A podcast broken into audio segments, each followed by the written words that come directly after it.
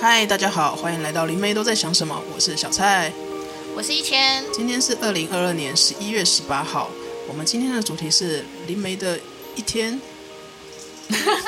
你是说灵性生活一天吗？还是灵媒到底一都在干天嘛跟平凡人、正常人有什么不同？应该是灵媒的一天，灵性生活的一天都在干嘛？哦、你今天醒来的时候，你做了什么事啊？其实我觉得基本上灵媒的生活，我不知道其他灵媒啦，但是正我觉得跟一般正常人应该是没什么不一样。但是我蛮常会听到大家问我这个问题的，就是有时候大家会问我一件很有趣的问题是，他就会说像你这样的人，像你这样的人，开头就是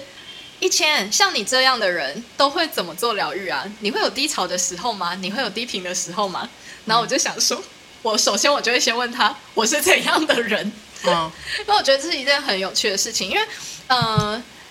最近其实我觉得不知道是最近还是近一年之内，就是其实很多人开始聊到合一意识以及分离意识的这件事情。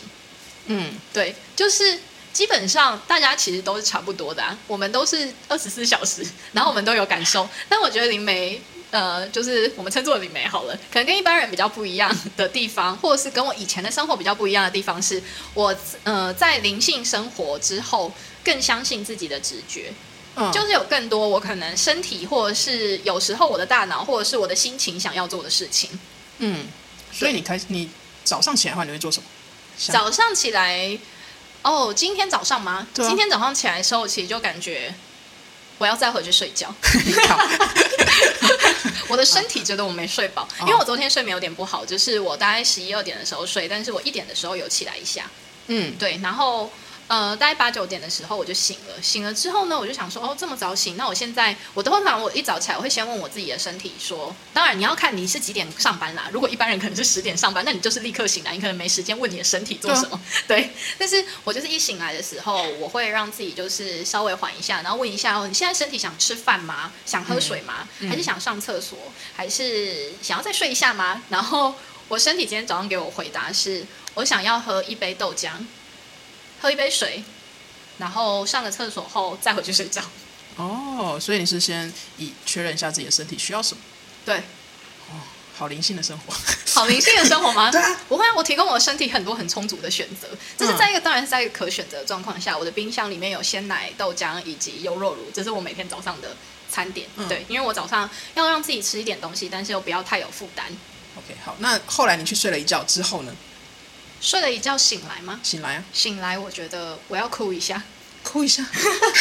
很感性的身 体。对，对哭一下。对，哦但是我醒来，情的绪释时候，我就觉得天啊，今天真是一个不想动的一天。放嗯，对，然后就觉得我好像就是有点累到动弹不得，不知道是睡过头还是怎么回事。因为你知道，有时候身体就是会遇到有一些时刻是，我的天呐，我现在就是我知道我必须要工作，但我现在就是累的受不了了。对啊，，对，我觉得我相信近期来应该很多人都有疲倦的感受，就是尤其是血月啊、满月啊之后，我觉得今年大家好像特别注意像月相或者是星象等等的，对于自己的身体的影响，或者是对于自己的精神层面跟情绪层面的影响。嗯，对，那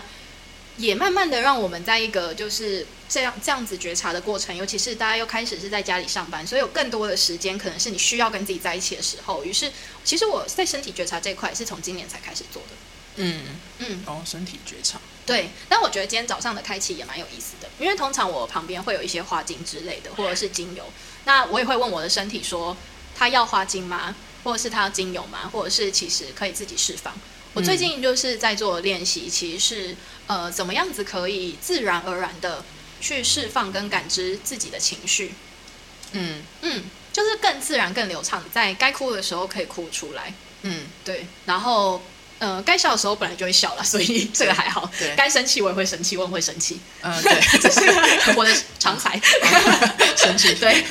我的生气是我的惯有的表达方式，就嗯悲伤啊、难过啊，以及哭泣，还有展现比较脆弱一面，我觉得是最近在练习的部分。嗯，对，那其实练习有几个阶段呢，我觉得蛮有意思的。这件事情我有点想要跟大家分享，因为大部分的我们其实并不并不被允许随时哭。当然，这就是社会观感嘛。你突然在公车上哭，你会收到太多的关爱的时候，其实会形成一种无形的压力。所以，于是我们在这个过程中，我会慢慢的把哭泣的这个功能给收起来。嗯，但其实哭泣是对于自己的往日的失去以及某种创伤的一种哀哀悼。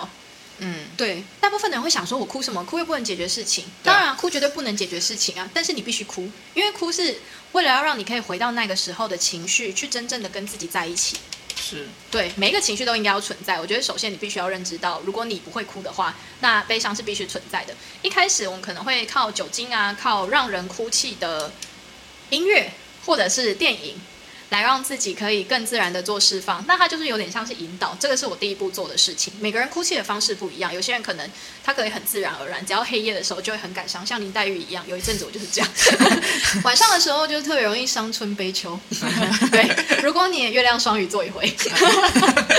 但我月亮水瓶座可能更奇怪一点。 啊哈，对，那或者是这是第一步，那第二步你可以做的事情就是怎么样练习哭跟练习悲伤。第二步其实是，嗯，去。我觉得有时候，当你已经会哭了之后，就是第二件事情，它其实你还是没有办法随时随地的哭，但是你可以开始慢慢的感受到你什么时候其实你心情是不好的。嗯我觉得第二步是去接受自己的低潮，嗯，对，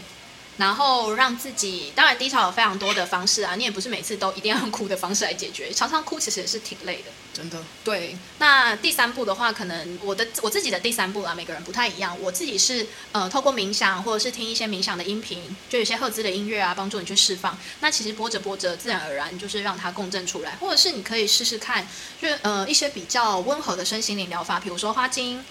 或者是颂钵来陪伴你。嗯对，那第四步，最后最后，你还是要回到一个最原始、最原始，你身体最自然的反应，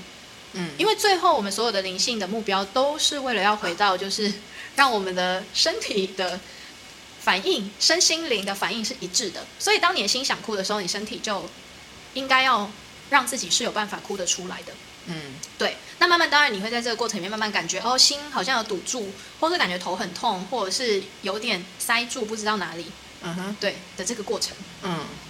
这是悲伤四步骤。悲伤四步骤，对今天教了，今天教悲伤四步骤好，怎么会教释放先林梅想哭的一天？没想过一点，可以，林梅怎么哭？可以可以可以，这个、对啊这其实跟我们本身上，我之前我们之前上班族也是会这样，就是在情绪释放，就是还还如果可以用练习的方式的话，我觉得对于身体觉察的话，可以是真的是蛮有帮助的。